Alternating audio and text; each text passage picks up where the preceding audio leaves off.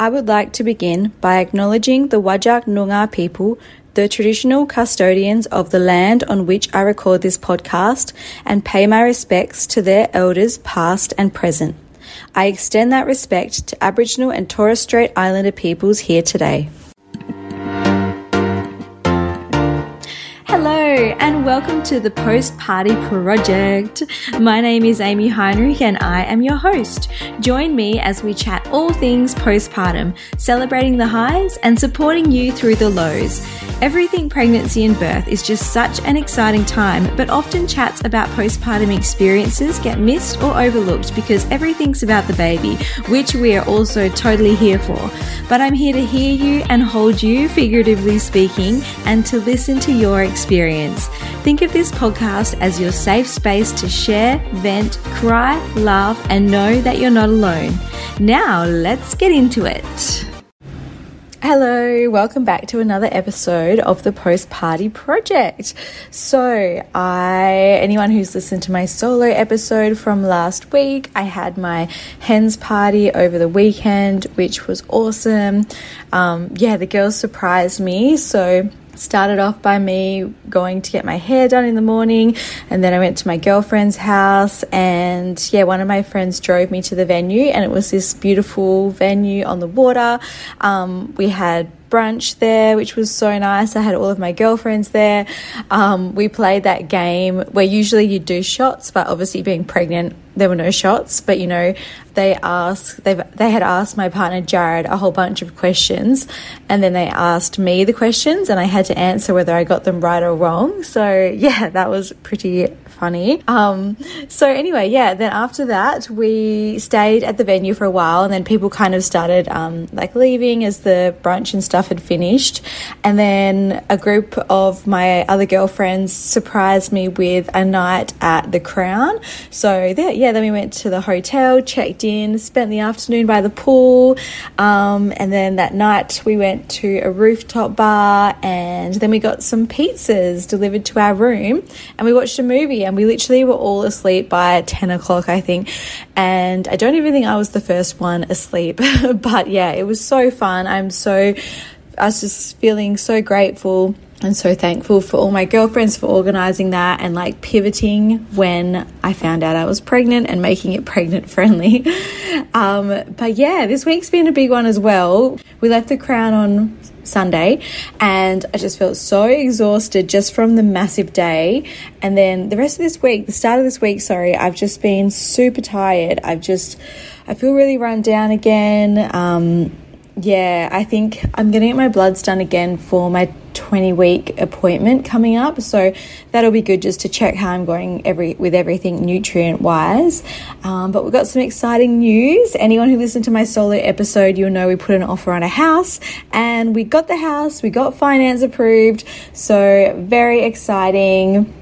I just feel so disjointed at the moment living between I'm living we're living at my mum's house and also at Jared's parents' house and we're kind of just jumping between both houses at the moment and it just oh I'm just really getting over just how much of a mess my life feels and I just feel like it's hard to get into a routine and to really focus on any of the work stuff that I want to get done but yeah I feel like the lights at the end of the tunnel and we've been so grateful that we've had such open supportive parents who are also happy to have the three of us and our dog um, so yeah we what do we have? Jared's got his Bucks party on this weekend.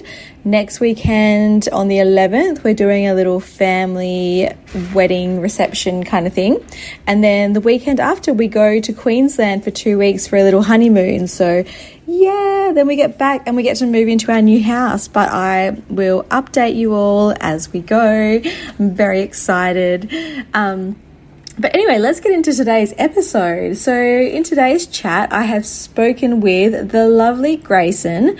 Now, Gracen had a pretty bumpy pregnancy, so um, it's pretty interesting. I was hooked the whole time. She ended up having male, they ended up having male and female infertility factors. So, they ended up doing IVF and they took the IVF a step further and did ICSI, ICSI, which um, Gracen explains all of that in our chat, what that is, if you don't know. Um, she also got Vasa Previa. uh, she got diagnosed with that, which is a vessel running over the cervix. So that kind of changed the whole outlook of the rest of her pregnancy. She ended up having a massive stay in the hospital for, I think she mentioned it to be about a month or so, but she says it all in the chat.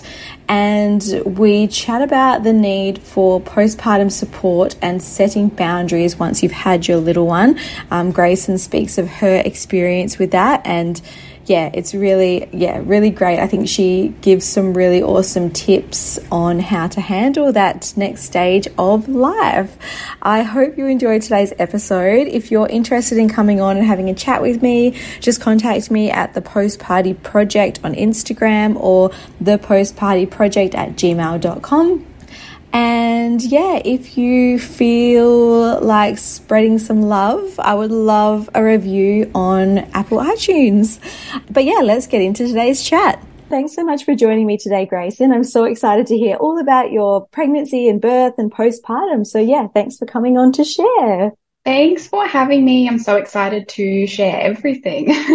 awesome. Do you want to give us a little bit, um, like let us know a little bit about you and who's in your family? Yeah, so um, my name's Gracen. I am 26. I live in Townsville with my partner Corey, um, and I have two dogs and a little cat. Um, we were trying for a baby for two and a half years, ended up needing to do IVF, um, and now we have our little bub Mackenzie. She's 10 months old now. Um, so yeah, I work in childcare, so a um, little bit of experience with Bubs, um, which has been so helpful. Um, but yeah, very different being a parent mm. compared to working with other people's kids. But I have loved it so much. Oh, awesome. So working in childcare, did you just always know that you wanted to have a family? Yeah, definitely. Um, yeah, for sure. So how was your IVF journey? Yeah, so um, we it was male and female factor infertility. So we definitely needed to do IVF. Um, we ended up going like the step further and doing ICSI. Um, so like another step further um, of IVF. But uh, we did the first round, everything worked out well. At the end of it, we got two embryos, um, transferred one, which is Mackenzie, worked straight away, um, and we froze the other one. So that's on ice at the moment. So yeah, it was pretty simple. Um, I mean, it was definitely hard and really challenging, but yeah, I can't complain because I have my beautiful girl. So, yeah. Yeah. Well, what, what did you mean by a step further and do? What was it called? Um, ICSI. So, with like traditional IVF, you do, um, so you have the, you take the eggs out and then you put like the sperm and the eggs in like a little petri dish, let them naturally fertilize. With our situation for ICSI is when you take one of the sperm and like you inject it into the egg to like make it fertilize, which still doesn't guarantee that it's going to fertilize, but um, it, yeah, instead of letting them naturally kind of fertilize, uh, you kind of force that process. So yeah, okay. we needed to do that. Yeah. Okay. Cool. Um, yeah. yeah. Well, I'm so glad it worked out for you guys. So yeah. Go. That must have been like yeah. really, really awesome to. Yeah. Yes. Yeah. yeah. so how how long did it take you to um yeah realize that you weren't able to have kids? Like, did you try? Um.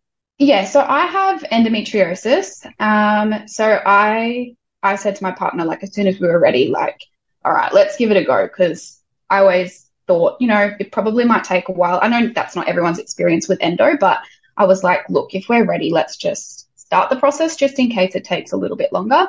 Um, and yeah, so we did that for about six months. Uh, and then COVID hit, if I remember correctly. I went to my gyno who I was seeing at the time just for um, like for not fertility stuff, just like gyno stuff. And he said, All right, well, look, uh, we can do a couple tests, but um, it looks like at the end of the day, if you need to do IVF, like if they were putting it on pause at the time and they were like, you know, not doing IVF. So um, he was like, just give it another six months. I didn't really go to him and say, like, we need help because I know that it can take up to 12 months. Um, but I just wanted to get some tests running. Um, so yeah, we tried that. We gave it another six months and we went to him and he's like, yeah, you, he did a couple tests. He was like, it's, it's IVF. And I was like, a little bit bummed about it. Um, but we gave it another year because of um, we had to save up which in the end we ended up getting a little bit of help from family to pay for IVF, which is amazing.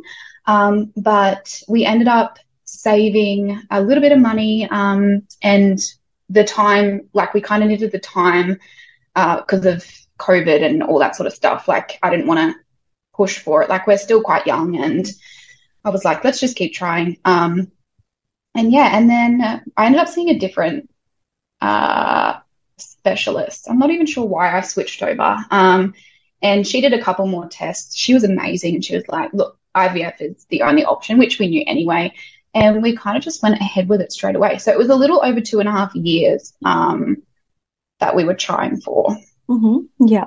Wow. That's yeah. So so interesting. Um, yeah. how did you feel once you first found out you were pregnant? Like, how did how did that all come about? Did you have to go and do the proper blood test through the IVF clinic, or? Yeah, yeah. So I think it was like ten days after they fertilized the embryo that we had the blood test um, ordered um, or scheduled, whatever.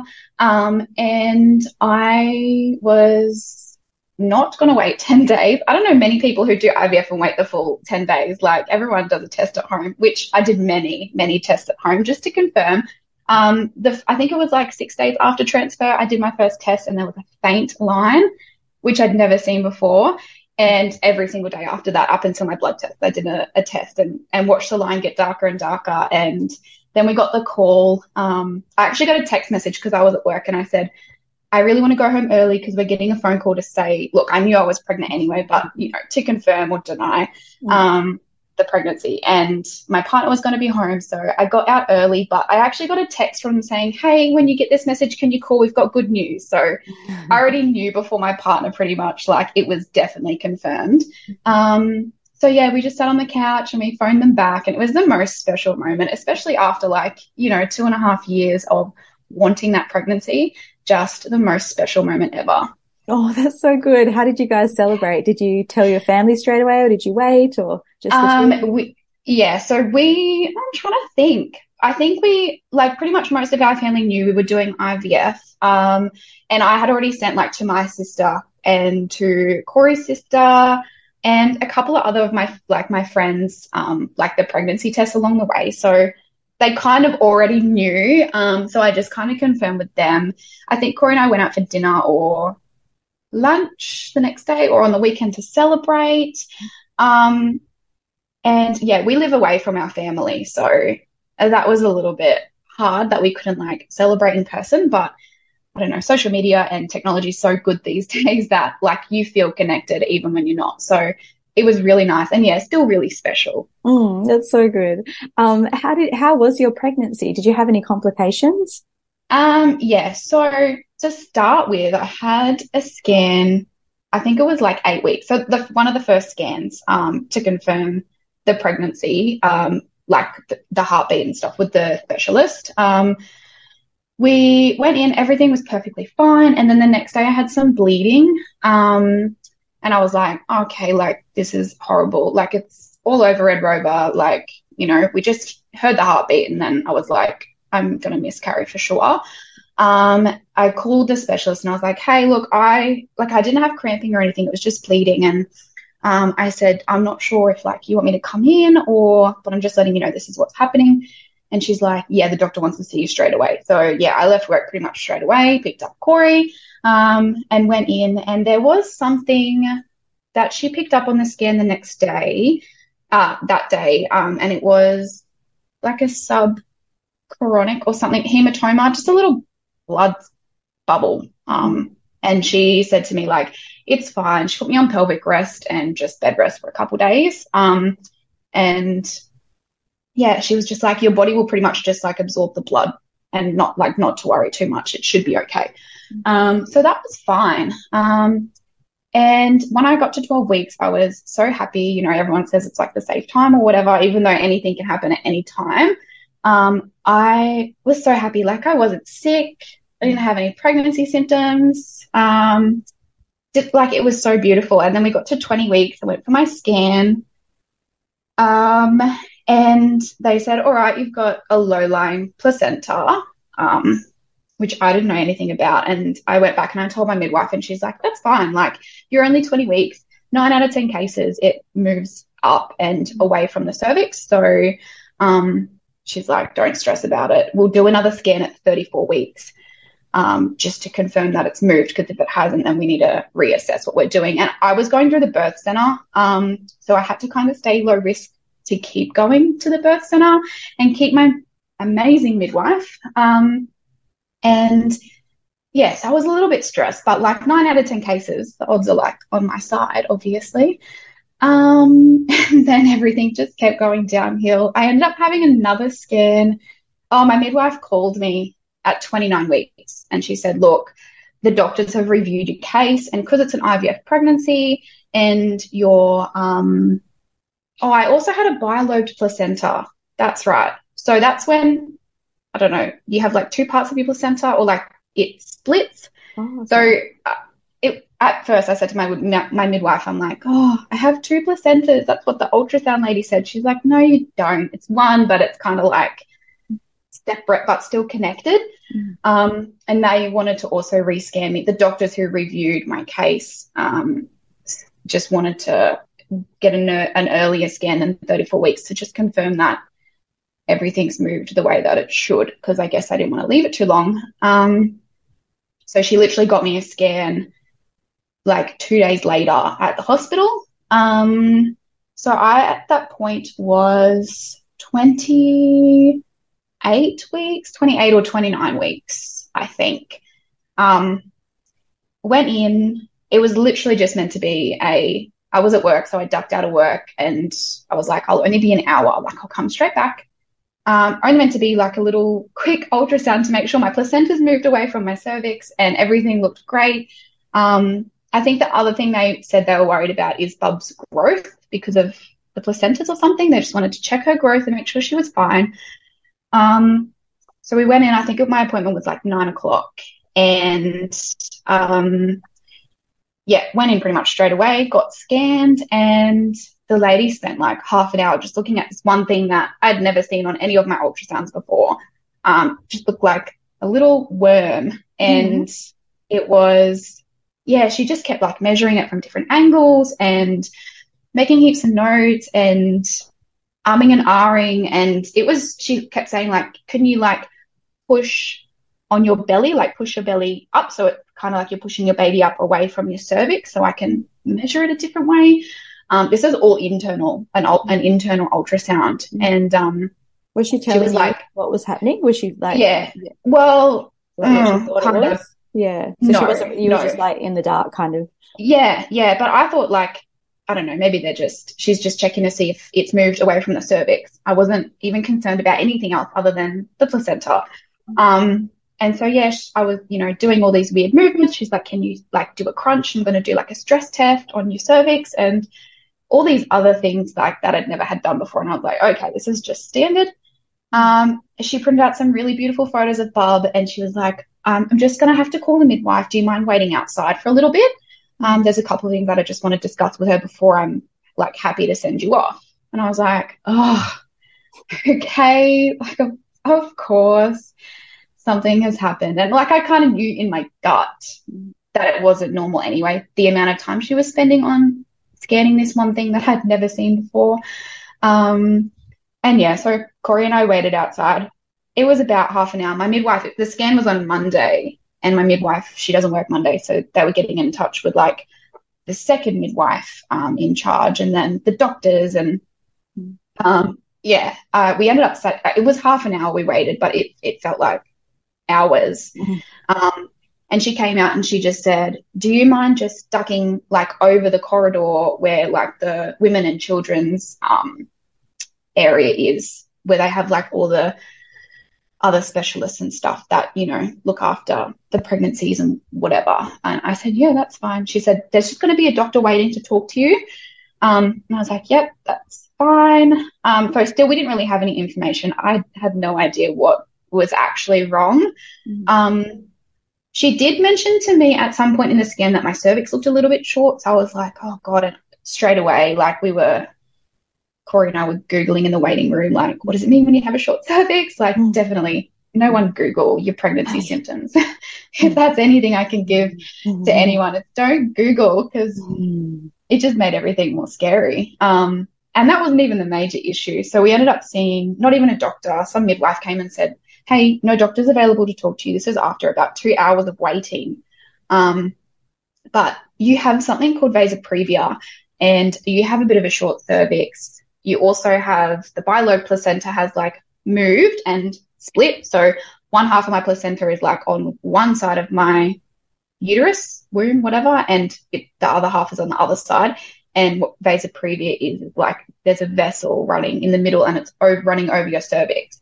Oh. And I was like, okay, like that's the, the basic um, definition that she gave me, which there's way more to it. Um, and I was like, okay, cool. And she said, so now you're high risk and we're going to have to, um, like your midwife's going to call you probably tomorrow and, you know, say goodbye to you and send you off because now you're part of the hospital system and not, you know, the low risk birth center. Um, and you know, you'll have a doctor to follow you through. And yeah, that she left it at that. And I went back to work and I said to my boss, I'm like, I'm, I'm sorry. Like, I don't know what just happened. And I sat in there, we sat in there together in, the, in the, her office and, um, for about two hours and we both just like Googled vasa previa. Mm-hmm. Um, she's definitely not a good influence when it comes to Googling symptoms because we did that quite a lot. Um, how did you feel? And, like, did you get told that you, the way you wanted to birth would probably change as well, or? Yeah, definitely. So Corey and I did a hypnobirthing course, and I was full set for like beautiful water birth, no pain meds. I didn't want any of that, and I just wanted like a low key, nice, calm water birth. And she said to me like, "You're not having that. You're gonna have to have probably a C section." And that was like the number one thing that I didn't want. I was like, "No, not having it. like I'm not doing it." And um, obviously I, I, had to with this diagnosis. So yeah, we went back and um, what my boss and I found on Google, pretty much there's different guidelines that people follow, but um, they like to admit you into hospital for like a long term stay from everywhere is different. It depends on like your case. Um, but generally 30, 32, 34 weeks, they like to have you in hospital and they like to have the C section um, by no later than 36. But um, again, depends on the case. Um, why? Why I also, that? Like why? Um, so there is. I'll read out like the proper um like definition of vasa previa because it might like make you understand a little bit more. Mm. So uh, vasa previa is when the blood vessels from the baby run through the placental membranes near or overlying the cervix. These vessels are very fragile as they're unprotected by the surrounding jelly of the cord or the placenta they are at risk of rupturing when the membranes break spontaneously or in artificial labor.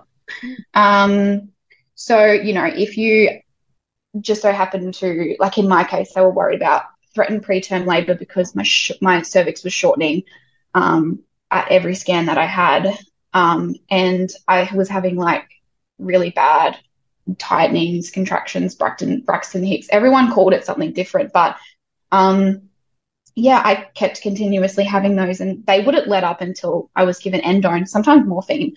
Um, so they were always worried that if, I mean, in every case, they're worried if you, um, if your waters break early, um, it can re- rupture this the the vessel, which is actually your baby's part of your baby's blood like supply. Um, so your baby can uh, bleed out essentially if they if this blood vessel is ruptured, if that makes sense. Yeah. yeah. So, um, yeah, so we got that diagnosis and uh, had a doctor's appointment on the Wednesday with my new doctor. My midwife ended up keeping me, like she said, it's too far, like we're too far into this pregnancy. Like I'm just going to keep you and I'll just see you, you know, on the side with a doctor, which was amazing because she definitely didn't have to do that. Um, and she was, yeah, she was great. Um, so I ended up seeing a doctor. Um, again, he was amazing, but there was no plan. And that is what gave me the most anxiety. Um, is that, you know, you, I joined like a couple of uh, support groups on Facebook just because I didn't have any answers on the Monday when I left because I didn't have a doctor that I spoke to. I didn't have my midwife because she wasn't like available on that day. Um, Google just tells you 50 million things and just scares you. So I was like, I'm going to join a support group and see what other people's experiences are. Um, so yeah, a lot of people were pretty much uh, in hospital by 32 weeks and had their babies by 36. Um, and I was like, cool, I just want this plan. Like, I want to know what's going to happen. Um, you know, like I was at this point 29 weeks and I just wanted to tell my boss, like, this is what's happening. If I need to go into hospital at 32 weeks, that only gives me three weeks left of work, but I've got like nothing organized at home. So I'm going to want time at home. Um, so yeah, I just wanted a plan, which he didn't give me because again, every case is so different depending on like your cervix length and multi multiple other things. So, so were, the doctors just kind of that did they just want to wait and see what happened with you yep. each scan or okay, yeah. Yeah, pretty much. So he just said to me, look, keep seeing your midwife weekly for like your blood pressure and your weight and and all your other things. We'll get you weekly scans or bi-weekly scans. Um and he's like, I want to keep seeing you like every week or so. Um, we'll just keep like reassessing as we go. Uh, which was fine. I was fine with, with that. Um, yeah, so that was on a Wednesday. I went to work on the Friday and I got to like lunchtime. I was meant to be finishing at lunchtime anyway. And then I had a midwife appointment at one o'clock. And it got to like around 11 o'clock and I was having the worst cramps in my stomach and all down my back and my legs. And I was like, all right, just like push through. Like, don't even, don't even tell anyone. like, just push through. You, you're going to go see your midwife. What week were you?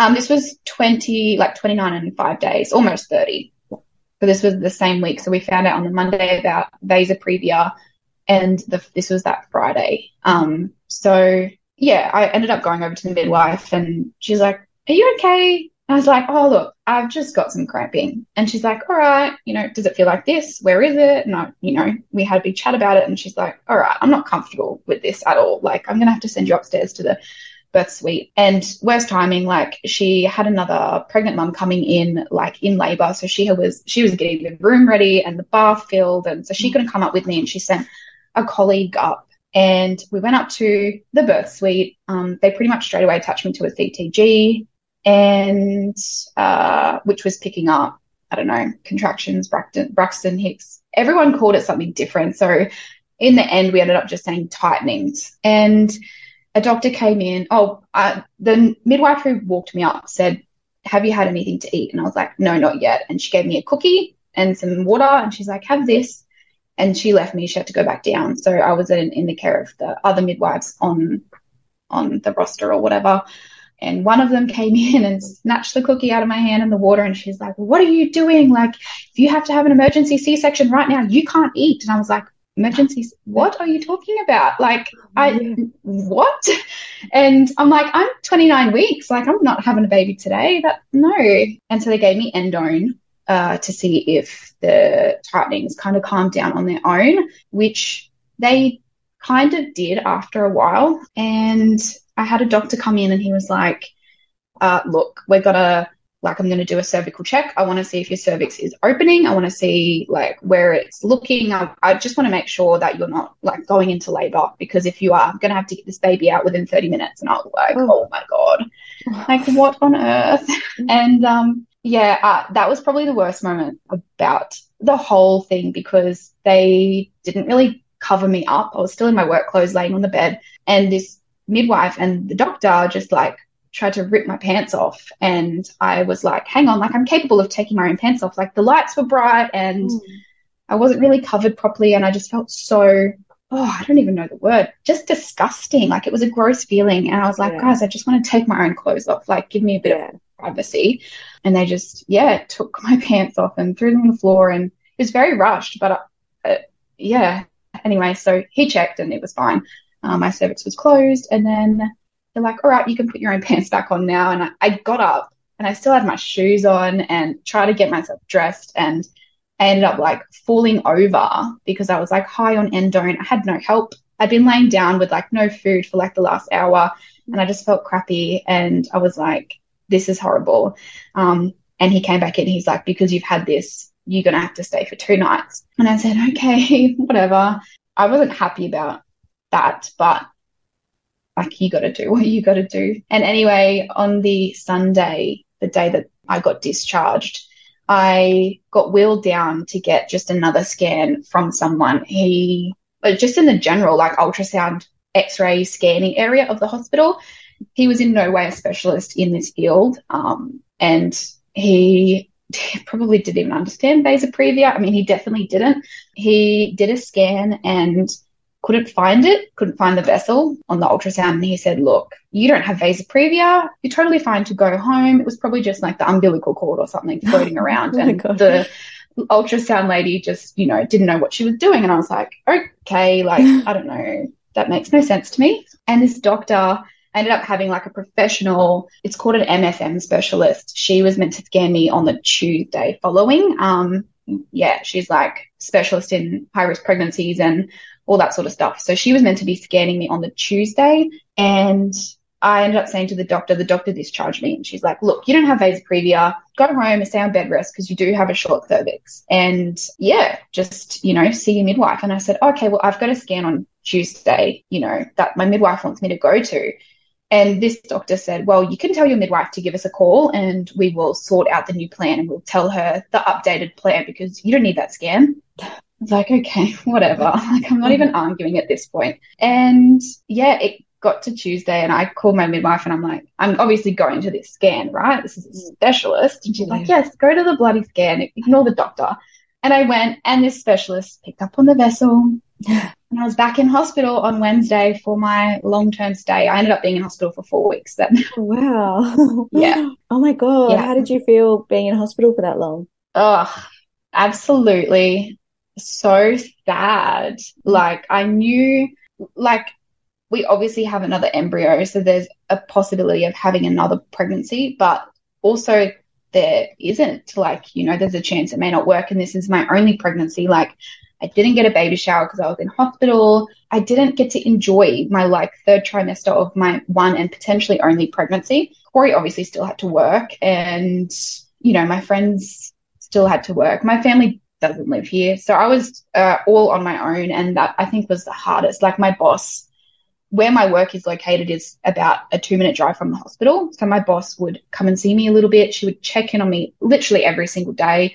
Mm. Corey would come and visit most afternoons. But like we've got the dogs. Mm. So he had to like come home, feed them, walk them, and you know, do all that sort of stuff. There was still some stuff that needed to be done to prepare for Bub. Like we didn't know at that point when she was coming, there was still no plan. It was just wait and see. I had weekly scans and weekly cervical checks. It's called like a, a fetal fibronectin test. They just like swipe the cervix and it's, um, there's some chemical that's released like a, a week or two weeks up like before labor and this test can pick up and like tell you if you're at risk of getting um, or going into preterm labor so i was getting them weekly more scans weekly i think the hardest part about the hospital stay was arguing with the midwives and the doctors because my doctor and my midwife had a plan for me because it wasn't my baby, like baby wasn't in distress. I didn't have gestational diabetes. I was otherwise healthy.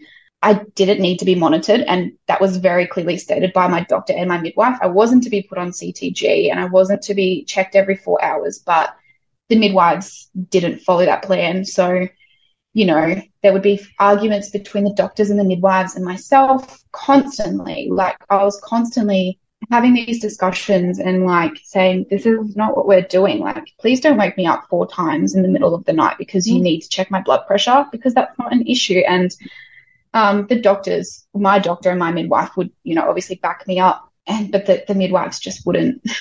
I mean, they have their job to do. I totally understand that and I respect that. Um, and, you know, sometimes they just, they do the rounds, but, you know, sometimes different doctors would even come in and be like, you, you don't have this condition. Like, you need to just go home. Why are you here? So I'd have like arguments with those doctors. And I think that was the hardest part about the hospital stay is I wasn't like, I always felt like a nuisance and like I shouldn't be there. But I know deep down, and I was told by my doctor and midwife, you're here for your baby's safety. If, if you're waters break or if you go into preterm labor like i live half half an hour away from the hospital and um, if anything happens and that vessel is ruptured that's half an hour to get to the hospital. Like what if bub's blood um, what if bub loses too much blood in that meantime you know? And yeah I, I was just treated a little bit like a nuisance like I wanted to be there. And I was mm. like, guys, I promise you, I don't. I don't want to be here at all. I want to be at work. Mm. I want to be doing my baby's nursery. I want to be folding and washing baby clothes. Like, so yeah, that was hard. Um, it ended up getting to, I went up for a scan and my, my regular ultrasound lady, the MFM specialist, she was away. So I had a fill-in doctor who he caused a lot of trouble just in general. Um, I'm trying to say it very politely. He pretty much, he's just, he had his own opinion. Um, mm-hmm. So vasa previa because it's so rare. There's different guidelines. So um, if this vessel is within two centimeters of your cervix, then, well, some people go within a two centimeter radius. Then if you, you know, dilate, then the vessel's still there. Whereas some people and my doctor and my specialist that I was all go, like, I was under their care, they were going by a five centimeter radius, which if you look online and, and different studies and stuff, some say two, some say five and he was going by two centimeters. It got to the point at the end where it was like 2.8 centimeters. So, like, bear in mind that's eight millimeters over the recommended, what he recommended, which is nothing in the grand scheme of things. And he's like, nope, you're right to go. And I said, I'm not leaving. Like, we've been going by five centimeters. And, um, yeah, that's, you're just here to make sure that like everything's stable. Like, I'm not going to let you you know, dictate the rest of my hospital stay and whatever. And he's like, nope, you can have a vaginal birth. Like that's, oh you're fine. Yeah. He said, you can go right up to um, 39, 40 weeks if, you know, and go into natural labor and have a vaginal birth. He's, he said, I'm still low risk, uh, high risk because, um, because I still have a vessel there. Mm. And yeah, that caused me a lot of anxiety. I remember calling my midwife after and we were walking back up to the maternity ward and I just like paused in the middle of the hallway and my partner and I were on the phone to Joe, my midwife, and I'm like, no, please, like it's can we stick with the five centimeter rule? Like I don't want to be I don't want to go home and risk my baby's life. I've come this far. Can we stick with the original guidelines? And she said, no, no, it's two centimeters. And I stayed up all night mm. trying to find five centimeter studies, which I, I, found a couple and I ended up sending them to her. Mm because I was like, look, I'm not, I'm not crazy. I'm not wrong. We have been going by five centimeters, and mm. here's some evidence. Like, mm. it's not strong because everything is still so, like, the condition is so rare. But also factor in my shortening cervix and my constant tightenings that would only settle if I was, you know, pumped with endone. Like, mm. do you really want to send me home? Like, mm. and I look, I still didn't want to be there. I really didn't want to be there, but yeah. I didn't also want to be half an hour away from the hospital and risk my baby's life. So that whole thing caused me a lot of stress, a lot of anxiety, and that was the that was the Thursday. It got to Saturday. I was just crying all day, every day, and it got to Saturday, and I had these tightenings, and they would not give up. They gave me Panadol, they gave me Endone. I called my midwife, and I was like, "They've got me on the CTG, and then they're not getting me off because these tightenings are not going away." She's like, "Look, I've got your email about the evidence and you know the five centimeter rule that you." like we've been going like going following or whatever. And um, she said, I like I agree with you. I've read it and I agree. And they ended up transferring me from the maternity ward to the birth suite to keep getting monitored because these tightenings just weren't giving up. And they were like, we need to make sure that obviously you're not, you know, your cervix isn't shortening and you're not dilating. So I had to go down there. She came up and she, you know, stayed with me the whole time. They ended up giving me a morphine shot to see if that helped, more endone after a couple hours, it did actually cool down um, and everything was fine. I had a bit of cramping, but not much. They did another FFN test to see if I was at risk of early preterm labor. Um, that came back negative, and my cervix they checked, and it was still like closed and whatever. So we sat there, and I was like, please, can we just like, I don't want to have a vaginal birth. Please don't make me. I mean, taking into account I never wanted to have a C section ever. It was my worst fear. And mm. here I was begging for a C section at the end of the day. Yeah. And my midwife's like, yeah, look, the doctor, one of the doctors who I absolutely love, she was on rotation and she's like, let's, I'm going to take all the research that I have and I'm going to go show her and I'm going to get you the C section. And she, how, how stressful if you had to go into like labor naturally, you wouldn't be able to focus and relax. You'd be so stressed. Yeah. Yeah, exactly. And um, I would, I was constantly just waiting to like start bleeding because they kept saying to me like, just watch out for bleeding, watch out for bleeding. And I'm like, okay. And I was like, if I go home at this point, or if I have to have a vaginal birth, yeah, I'm just gonna be an absolute mess. And she said, look, even if the doctor doesn't agree that about the guidelines. She said the doctor can clearly see you're in too much distress, um, so we will elect for a C-section. And she really pushed for me, which is amazing. The doctor came in and we had a massive chat. I don't remember much of it because I was so high on morphine and endone. And yeah, ended up getting the C section. She's like, let's push for 38 weeks. And I said, okay, cool. She said, do you still want to stay? Like everything is looking stable. My cervix wasn't shortening at this point. My cervix was closed. So I wasn't going into labor. My test came back ne- negative, And I said, yeah, like I still want to stay. Um, so that was Saturday. It got to Sunday. I just I was like, I'm done. I'm done arguing with midwives. I'm done arguing with doctors. I just want to go home. Like she did say to me, they all reassured me that everything was stable and safe.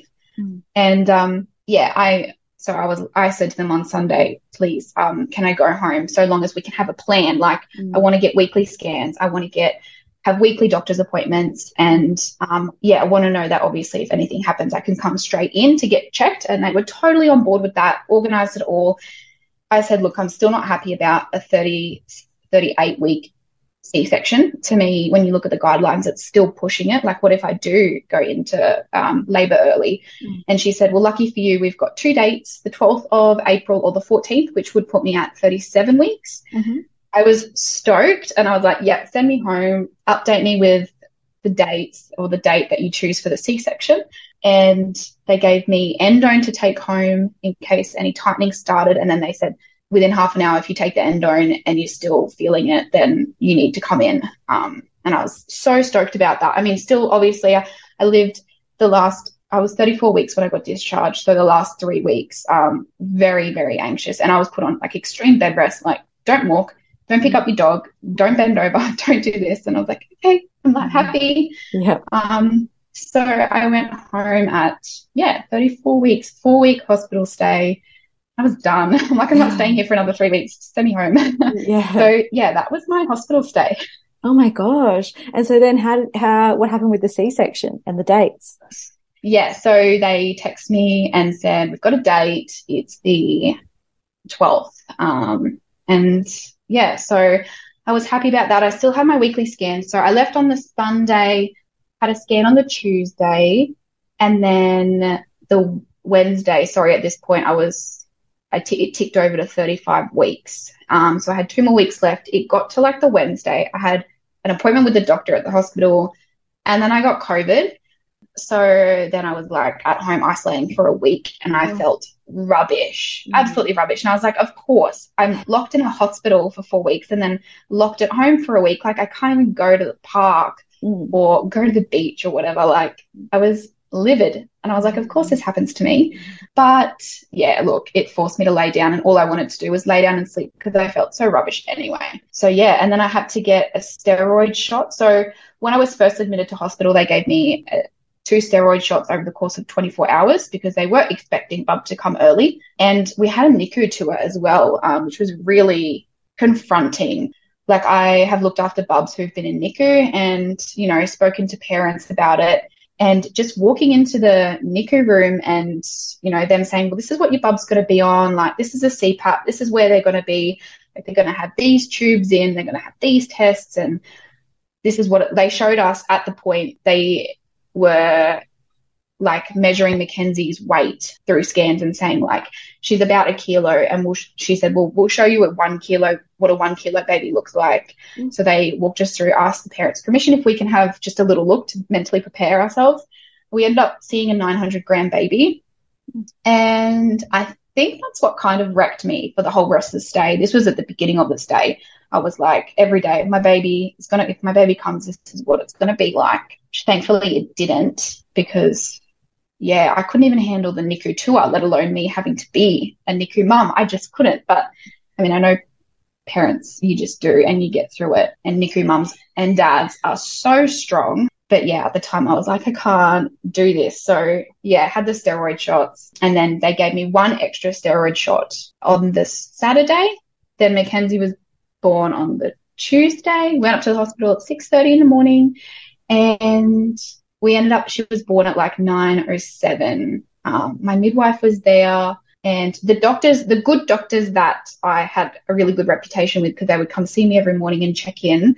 they they were the ones doing the C-section. And you know I had he wasn't he's not a professional photographer. He is he was my doctor not performing the C-section but he was there taking photos on his big professional camera. We oh, got the most beautiful photos. So nice. Um yeah we had some really good like nice music playing and the actual C-section was absolutely beautiful really yeah. loved it I definitely would do it again how did you feel going into it? Did you feel nervous or did you feel you prepared yourself for it? Um, I think I prepared myself in the way of like what's going to happen. I was more the only thing I was nervous about was the spinal.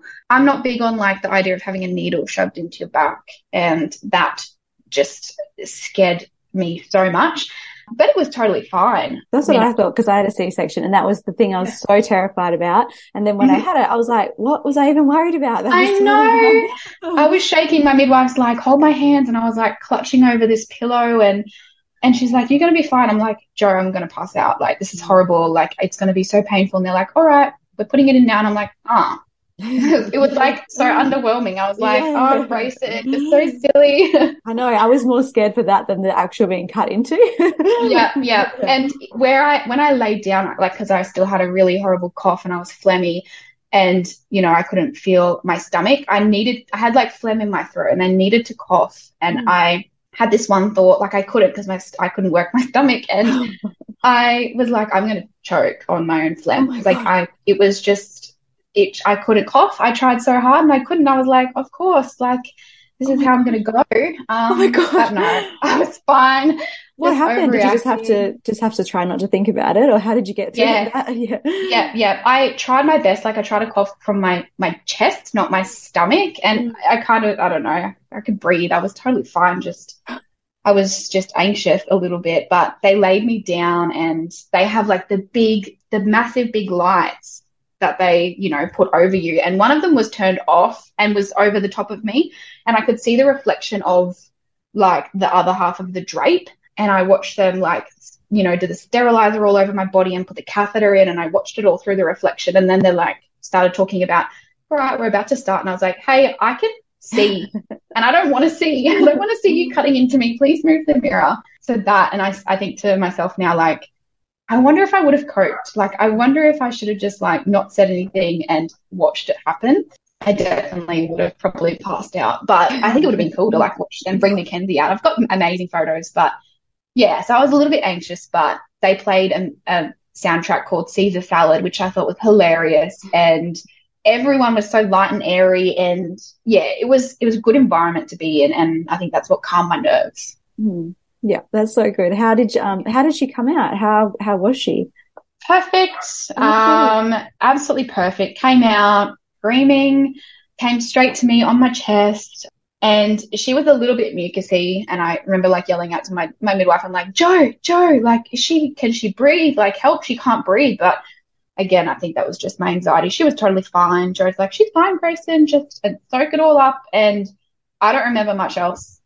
Everything else around me just I don't even remember it. I just remember sitting there with her, like on my mm. like upper chest area near my neck, and just holding her. And Corey was behind me on the seat, holding me and her, and nothing else mattered at that point. It was the best feeling in the whole mm-hmm. world. Um, how big was she? Was she what you had seen in the NICU, or was she? Um, no. So when we went for the NICU tour, I was only like 29 weeks. Um, oh, okay. so then she grew like heaps. I think she she came out at two seven six zero for oh, two point. Yeah. yeah. So yeah. she um she was still really small and i think my midwife said like look if she if she came out any smaller we would have had to have done like a blood sugar test just to see i think that's what she said something like that because she was so small. But yeah she just made it over the threshold breathing perfectly. I guess the steroids helped with that which is so good. Um and yeah she was perfect. Mm, that's so good. Um yeah. so what happened next for you? Was like was it just a pregnancy related condition? Were they just like all right. Yeah. So, yeah, pretty much. They showed me the, they like pulled out the placenta and they showed me the blood vessel. And the doctor said to me, You made the right call by pushing for the C section because it's sitting way too close for a vaginal birth. Like this could have ended really badly. So good job for trusting your gut and pushing for the um, C-section because it you just don't know how it could have ended. And that was like the biggest relief ever because I always felt like I was over exaggerating because the doctor made me this one doctor, mind you, out of them like 10 beautiful other doctors, um, just made me feel really horrible about it. And I was like, yes, like mm. trusted my mum gut, like I'm already so good at this thing. And yeah, so they showed me that and then they I think like it's it's too rare to probably happen again. Obviously it can, and trust my luck, it probably will. But I think it's like one in 500 to one in a thousand pregnancies that it happens. So very rare. It's only pregnancy related. So yeah, definitely only and everything was normal from then on. How was Mackenzie? Did she need any other care at all, or was she okay just to be with you from no. then? That's yeah, so she was with me from then. Yeah, she was absolutely perfect. How long did you spend in the hospital? That was a Tuesday. I think it was four days. So I got out on the Friday. That was Easter Friday. That we went home. I pushed to go home early because I just, I just hated the hospital stay. I would have preferred the long stay that I was there for over the the stay when I had Mackenzie. I feel like I had no help. Obviously, I love midwives and appreciate everything they do. They're amazing at their job, and I think it's an an understaffing issue rather than you know anything else. But you know, they would say, "Don't lift your baby out of the the bassinet. Buzz us if you want us to come, and we'll get her." I was like, "Yep, okay." So she'd be like crying, press the buzzer because I I wanted to feed her or whatever, and no one would come. She'd be crying for like five minutes, and I'm like, "Screw this! I'm getting my baby. Like, I'm not letting her cry." And two minutes later, the nurse, the midwife would come in and be like, why are you lifting her? Like, why are you moving out of bed? Like, you need to be laying down. And I'm like, I, I'm calling for help and no one's mm. coming. And I was always so worried that if I left her in the bassinet, because she was still very mucusy, I was worried that she would like vomit and choke on her own vomit. That was like my biggest fear. And I was like, so I'd wheel her into the bathroom with me, go to the toilet, do what I need to do, which would wake her up because the lights are so bloody bright. Mm. Um, and yeah, wheel her back out. And yeah, I we were breastfeeding, so that was it was painful for me. She ended up having a tongue and a lip tie, which we later got fixed. But yeah, I wanted help, more help than what I received. And yeah, I just wanted to get out of there ASAP. Yeah. yeah. Were you yeah, were you worried about leaving though and having like no one there to ask for help or did you just feel that you could figure it out on your own? I honestly, I feel like because I have still had my midwife who, like, I could probably, I mean, I definitely could message and call and whatever. Um, but yeah, it got to like, I knew I had to stay for three days. I just thought that included the Tuesday. So I was, you know, pushing to get out on Thursday. I'm like, I've been here three days. And they're like, the first day doesn't count. And I was like, mm. okay. It got to the Friday and baby blues hit me so hard. Actually, that was Thursday night. And I just, I was just um, a mess and I just wanted Corey, but like obviously he wasn't allowed there because they're not allowed partners, and um, yeah, I really struggled from that point on, like, and I just wanted to get out because I needed like mental support as well. And they, yeah, did you say anything to them while you're at the hospital, or you just wanted to get home and seek your own kind of help? I did mention it. Like I, when I cry, my face goes like bright red and blotchy, and it stays like that for a while. So they all knew, um, and they would ask. They were all beautiful and say like, "Is there anything I can do?" And I'm like, "Look, I'm I'm starving. I just want food. I want more water. I can't move. I'm in pain. Mm. Um, breastfeeding's like hurting me. I you know, am I starving my baby? That was like my biggest fear because I was like, my milk's not in. Like, am I starving her? She's not latching. I just wanted to sleep. I was so tired. I was like hallucinating mm. um, because I was so tired. And um, they were all amazing, absolutely. Like, but I just wanted to be home in my bed mm. and I wanted Corey and I wanted yeah, I just wanted to be in my own space. Yeah. Did they offer you a lactation consultant or anything at the hospital? Yeah, so I saw a couple. I kept just asking them to come back over and over, and, I, and they were like, "Look, it's just the tongue tie and the lip tie, like." And she's very, she's a very small baby. They're like, you know, just give her time to work it out. And I, I, I did a lot of research when we were trying for a baby, so I knew that, like, I knew all about breastfeeding. That's what I wanted to do. I know when you have a C-section, it can take up to five days for your milk to come in. And I don't know why I was stressing about it. I look back and I'm like, girl, you should have just like trusted them. But I just, she was crying and I didn't know about like, you know, when babies wake up on day two, they are very vocal and they just want to feed, feed, feed. And I didn't know about that.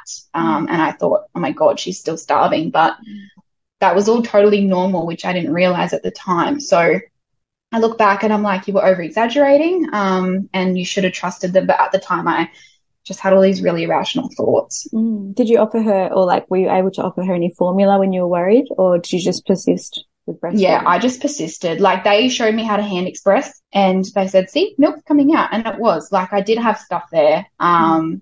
and they did say, like, look, you're not starving her. Her stomach is the size of a marble, and she was having the correct amount of like wet nappies and stuff like that. She didn't have any dehydration signs. They weren't worried. They never even offered me formula. Mm-hmm. I'm not sure if I would have taken it until, you know, it got to that day five and I'm like, all right, it's it's still like I'm still struggling. Mm-hmm. Um yeah, so every I think my milk came in just as I was leaving hospital. Um mm-hmm. and they were like, see, told you and I was like, okay.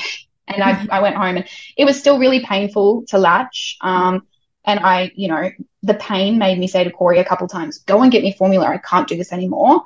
Um, but I just persisted. And after like two weeks, everything just clicked. She worked it all out and it stopped being painful. Yeah. So you didn't need to do anything else to um, help with the pain, like nipple shields or anything like that? Yeah. So I got those little silverette things. Um, oh, they were they? amazing. Highly recommend if anyone has nipple pain, get them. Um, so good. I probably got them a little bit too late into the journey. Like I got them after a week and then, you know, I only used them for a week. Mm-hmm. Um, but I had like the breast, breast discs and the nipple creams and I had ice, the ice and the heat packs that I would use. Like I tried everything to help with the pain, but essentially it was just the fact that she had the lip and the tongue tie and the latch wasn't quite what it should have been. But mm. it came good. We ended up getting the tongue and lip tie corrected when she was about eight weeks, which made a difference as well. Mm. But when it got to the two week stage, it was just mm. everything kind of calmed down and clicked. And yeah, it was much better. Mm, so is there a reason that you have to wait till eight weeks to get that corrected? Is that what they suggest or? No, um, because she was still putting on weight, and after the two weeks, everything like you, I think you can get it done at the hospital. I was just, you know, uh, I don't know why I didn't get it done at the hospital. Like they said, you know, she is still latching, um, and they did say like, you know, breastfeeding is not easy, and it's not in any way, um, like pain free to start with. Like I don't think it, anyone should be in any amount of pain. Um, like I was clenching my fist and curling my toes and that kind of pain, like almost in tears pain, mm. um, very tense. But like I just kept thinking that it was a little bit normal as well. Um, my midwife said, like, you know, these are the options that you can do if you, you know, want to look at getting the lip and tongue tie corrected. But essentially, she was still putting on weight and stuff. And then the pain kind of stopped at the two week mark. And I was like, not even going to worry about it because everything got better. But yeah, it got to eight weeks and I was like, look, I don't, I did a little bit more research and figured out that the lip and tongue ties can cause other issues later on, like um, mouth breathing and, you know, speech problems and stuff if it's severe enough. And I was like, I'm not even going to risk it, you know? And it was really painful to get that corrected. Um, we did it like by laser and then we had to do like stretches every four hours and then we you know spaced out the stretches every week by a couple more hours just to keep re-injuring re-injuring the the cut if that makes sense just to like yeah, break it back open so that it oh, didn't heal. Sounds awful. Back down. Yeah, she's she oh. yeah, it was not nice. It was not nice at all. Um she kind of got used to it after about a week because it, you know, healed, but because the mouth heals so quickly, they're like you need to keep breaking that wound so that it doesn't heal back to exactly where it was. Otherwise, what's the point? So we had to keep making sure that when it healed, it wasn't connected where it was before. So that was really hard and Corey didn't do any of the stretches because he was back at work and I was the one shown how to do it. So it was solely my mm-hmm. responsibility. And it was, that was really hard emotionally to, you know, like I knew that I was hurting my baby and she let me know definitely. But, mm-hmm. um, yeah, the latch definitely got better mm-hmm. after that point. Like it, it was never uncomfortable after two weeks, but I could just feel a massive difference. And her she just kind of was more at ease when she was feeding and would feed for longer. And I feel like my breasts were like fully empty when she finished. Mm, so, yeah, yeah that was, I'm glad that I got it done. Yeah, that's good. Um, how did you find your C-section recovery? Um, I've had a couple surgeries in the past, like for my endometriosis, and I got my appendix out and stuff. And I know it's very different, but still, I was like not excited because the other surgeries I'd had in the past were I, I couldn't move for two weeks. Mm. Um, I guess I expected that with the C-section that you know I would only be you know in bed or whatever, just walking around a little bit by a little bit. But I was very surprised at how quickly I recovered, and I did just want to get up and walk around and I could do that. Like obviously for the first couple of days I was on strong pain meds, but when I got home it was just Panadol and Nurofen. And I think my only issue is I never uh like sat up correctly. Like I didn't roll to the side and do all that because when she was crying and she was in her bassinet next to us, I just was up straight away and I was like, I didn't even think about the correct way to get in and out of bed and to roll to the side and so yeah, but recovery was fine. Um, I yeah, my scar. The only thing that annoys me now is that like I'm still numb on the top half of my scar for like mm. it's about an inch or two that I can't feel, which is annoying. But I'm trying to do like those little massages and stuff they recommend. So hopefully it gets back to what it was. Yeah, mine's only just like I couldn't touch mine for ages. It felt just so disgusting. but like, yeah, that, it does feel real, gross. Like, that numb, sensitive feeling. Yeah. But now that like my daughter is two in March, like I can finally like it feels like it's starting to feel more normal. So I guess just yeah. like, over over time, hopefully it's yeah goes back yeah. to not being weird. yeah, yeah, that makes me feel better because I don't know anyone else who like I've not, not spoken to anyone else and they've been like, yeah, I can fully feel it or I can't. So I'm like, what do I, you know, and everyone's body's different, obviously, but I'm like, what, when am I going to feel my body again? It's just the most, I can't even explain it to my partner. I'm like, it's numb, but it's not. And it's mm. like just a really yucky feeling. So that's what annoys me most. And like when I hold Mackenzie and she faces out, she like kicks her legs and kicks the scar. Mm. And it's just like the weirdest feeling. So yeah, yeah, that's what I don't like that's actually what I remember when um, my daughter Ivy was like a lot smaller when she'd lay on my chest and she'd kick kick that area. Yeah. Like that was never very nice. Like yeah, yeah.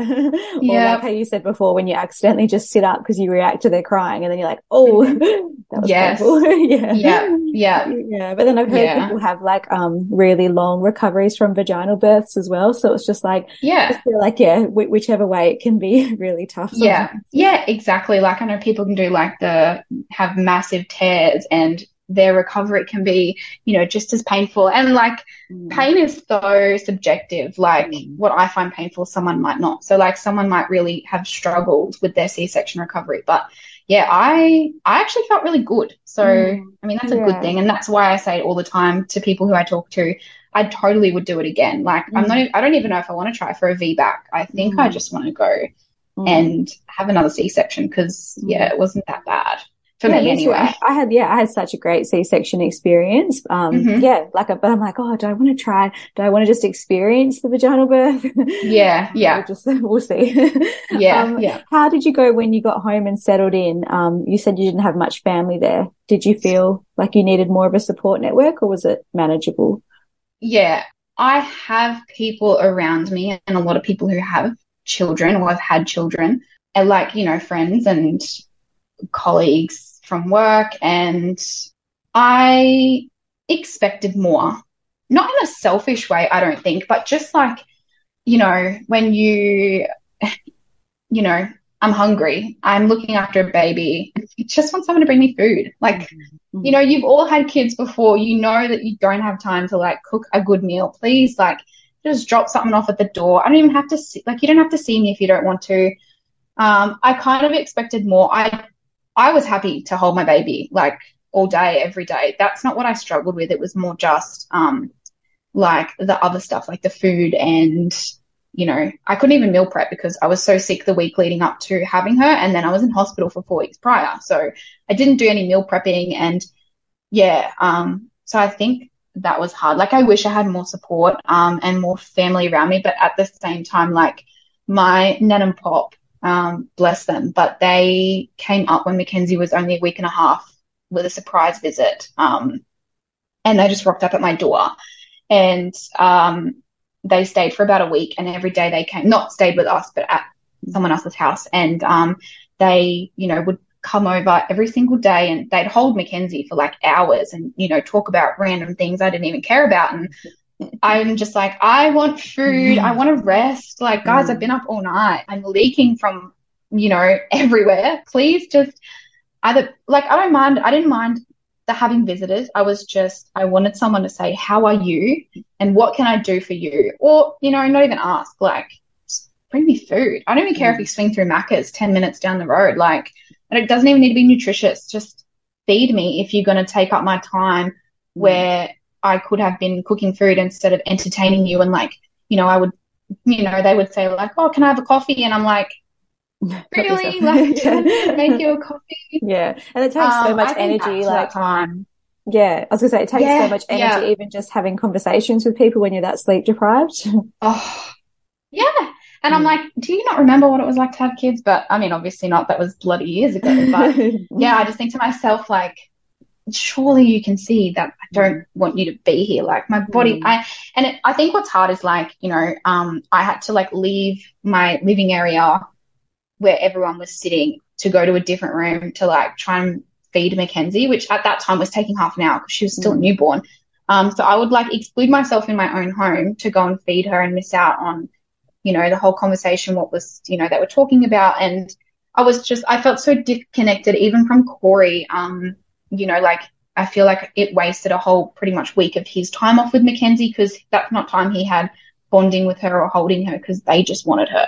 And I feel really sad about that. Like I still think back and I think what I struggle with mentally now is the early postpartum days and the visits from people who just wanted to come over and hold Mackenzie, but not help or support us in any way as new parents. And mm. that's what I struggle with now still.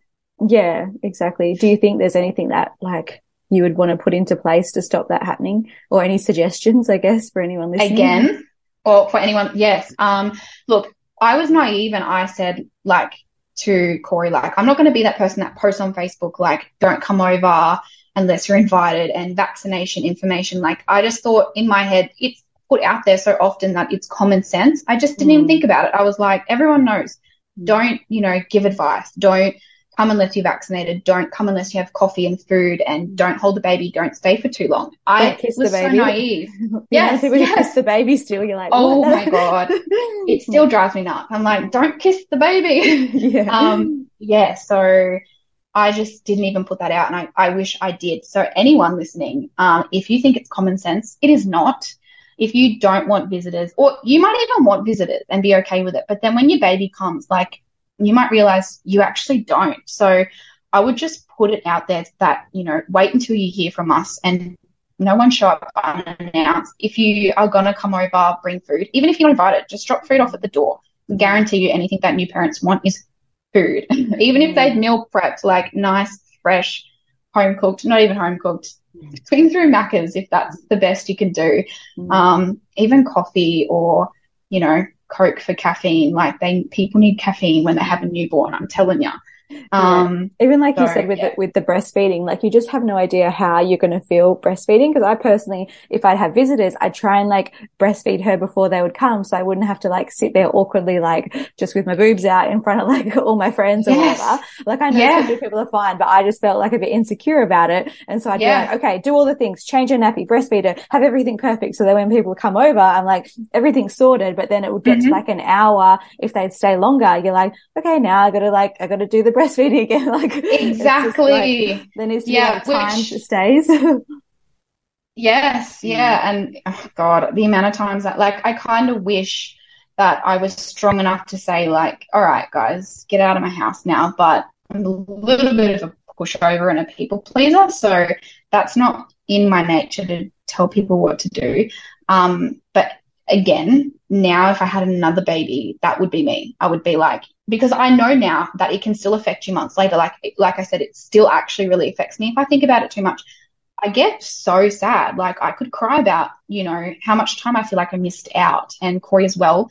And, um, yeah, I just, if, yeah, just don't show up unannounced if yeah. someone's had a baby. And if you are showing up, please just take food. I guarantee mm. you they need it, especially breastfeeding moms, because I was so hungry. I didn't realize how hungry I would be. I, I, I could have eaten 50 meals a day. I was so hungry. so I guess like looking back at the 10 months that you've had Mackenzie, what have you found the most challenging? Um, in the at the beginning, it was definitely the breastfeeding. Um, I know that was only two short weeks. That was uh like it's nothing in the grand scheme of like the 10 months, but I really struggled with that. And then I think as well, um, maintaining relationships with other people. Um, I feel like the expectation was on me to message everyone and be like, hey, this is what we're doing. And I feel like everyone waited for me to contact them. Um, and I just really, I didn't, I didn't because I was, you know, I was with Mackenzie. I, I just wanted to be off my phone and I just thought if people wanted to know, they would message me. So I always thought, well, no one's messaging me, no one's checking in. Like I kind of, yeah, just thought, wow, no one cares kind of thing. Um, which, yeah, when I look back, I think they were just waiting for me to initiate mm. conversations, which is so silly to me. Like, I'm not going to message five people and be like, hey, this is what we're doing. This is what we're up to. Um, so I think like the last 10 months, I, I really have struggled um, mentally not having the support. I think like everything else I can, you know, do research on, go to the doctor, talk to Corey about, but it's like the support, you know, everyone says it takes a village to raise a family or a child. And I'm like, where's my village? Like, mm. you know, people say you have to outsource as well. Like you can't just wait for people to come to you. But, um, yeah, when you're suffering mentally. Like I already have suffered with anxiety and depression in the past. So I definitely have had some postnatal depression, anxiety, and I definitely think, yeah, I looking back now, I should have initiated more, but also like I wasn't in the headspace to be like, hey guys, come for a visit. And like I was still very resentful about the people who did come over and visit and didn't help the way I thought, or mm. which again, kind of on me, I should have verbalized, hey, please bring food. Like it's not on everyone else as well. I totally agree with that. But um, yeah, I'm still like really, I was really resentful for a while for other people who didn't help as much as I expected, I think. So that's what I've struggled with the um, the support aspect. Mm. And I think it's one of those things like you don't really realize until you experience it yourself. And then I mm. think back to all my friends who had kids, babies before me, and I'm like, oh my God, I feel like I could have been so much better for them, like after yeah. then experiencing it. So it's just like, yeah, yeah, yeah. Yeah. I don't have any friends like in Townsville who have had babies um, before me, like where I was mm. around when they were babies, but now like um, the friends that I do have who haven't had kids yet, I'm like, oh my God, I'm going to be the best friend when you guys have kids because I know exactly what you're going to want. So, yeah. like, you know, but I think to myself, like, well, where was the attitude, that attitude for all my friends who had kids towards mm. me? Like, no one, I feel like no one wanted to help me in that way. Um, mm. Yeah, that was hard. Yeah. And I think as well, like it comes down to people's like level of self awareness, I guess. Like, mm-hmm. I don't know, yeah. like I'm, I've I feel like I'm similar that I'm just like, oh my God, I know what's going to be perfect for anyone who has a baby now. Like, you know, yeah. don't stay too long. Always bring food, like bring snacks, like do all the things. Yeah. But mm-hmm. yeah, I guess also some people just, yeah, don't care, don't care as much. I know. yeah. And like, you know, people would send flowers and I got like so many flowers, um, when I was in hospital, which I, why? Like, I know some people love the, the flower idea and that's great. Like, but you know, I'm, I, that was an extra five sets of flowers that I had to keep alive, as well as mm. myself and a newborn baby. And when we loaded them into the car, you know, they all left leaves and flowers and stuff everywhere. So I had to go back and clean that with it when I had a mm. newborn. And and then you know they all slowly died and that actually made me really sad watching them slowly die i was like yeah. oh my god like and you think is... about like the cost of flowers say it's usually yeah. like between 50 to 80 to 100 dollars that's yeah. like a, that's like an epic uber eats voucher oh, i would have loved food more than the flowers yeah yeah other thing that i would say to people is like if you have the money, send flowers, but don't send flowers without food. Like, don't just make it just flowers. Like, yeah, you know, send flowers and something like a care package. But I mean, some people might disagree because some people might love the whole flower idea. But I think, like, for me personally, like, I already had a baby to take care of and myself, and I didn't want to have to clean up dead leaves and flowers and the reminder of like, I don't know, the birth that I had was so beautiful. And every day that went on, it was like, watching the flowers die, it was like they were slowly, I was getting further away from like the best day that I'd ever experienced. And that mm. kind of made me a little bit sad too. Um, mm. I don't really know if that makes sense, but no, no, I agree. Because then when you throw the like dead flowers in the bin, you're like, oh, well, they're there, there they it's go. over. yeah, yeah, yeah. I was so sad. I ended up keeping some of the ones that dried out really nicely, which I've still got in Mackenzie's room in beautiful little vases. Like it just looks like really beautiful dried dried flowers. So I've taken a little bit from each bunch before I did throw them in the bin. Um, so that's a good reminder for me to look at. I'm like, oh, you know, you've had them since you were a baby and they look beautiful. So mm. that I did that. Yeah. Um, what have you found most rewarding since being a mum? Um, I honestly think the unconditional love that a baby gives you. You can't you can't experience that from anything else. Like, yes, my partner loves me, um, but you know, mm. not the same Mackenzie does. And the cuddles and watching her grow, like, you know, working in childcare, I've primarily always worked in a baby room for like eight years. So, you know, I watch all the little milestones and the big milestones like the steps and the crawling and, you know, I'm a part of all of that day to day, but it's so mindless. I watch Mackenzie do that now and I am like, it just, my heart I can't even explain. Like, I feel like only mums or dads would know. Mm-hmm. Like, it just, I feel so mm-hmm. warm and fuzzy. And I think the unconditional love and watching her grow, and she's just so fun. She's hilarious. And she's already got a little bit of like cheekiness in her at 10 months old. And um, just all of that stuff, I just mm. love so much. yeah. Um, is there anything that we haven't covered today that you want to go into? Um, I don't think so. I think, yeah, the only thing that I would have wanted to talk about is, you know, post baby, like if you um, are a mum listening to this or a new mum or a pregnant mum or, you know, pregnant like a dad who's, you know, about, or a dad, a man who's about to become a dad, um, you know, I think if you're listening to this, ask for support and ask for help before it gets too late because I guarantee you, you're going to be too overwhelmed. Like, in the days after you have your bub to be like, hey, please, can I like have some help? Because yeah, I think you really need to like have a good support system. And I don't think I'm ever going to have another one. Like, I don't want to use this embryo next time until I have, you know, good support system around yeah. me because I don't want to go through this again until, yeah. Yeah, like you can plan it out a bit better and know what you need next time. Yeah, yeah, exactly. Yeah. Oh, awesome. Well, thank you so much for joining me today, Grace. And this has been such a great chat. Um, sorry. Thanks for having me. My toddler's coming to the door. Can you hear mummy, mummy? yep.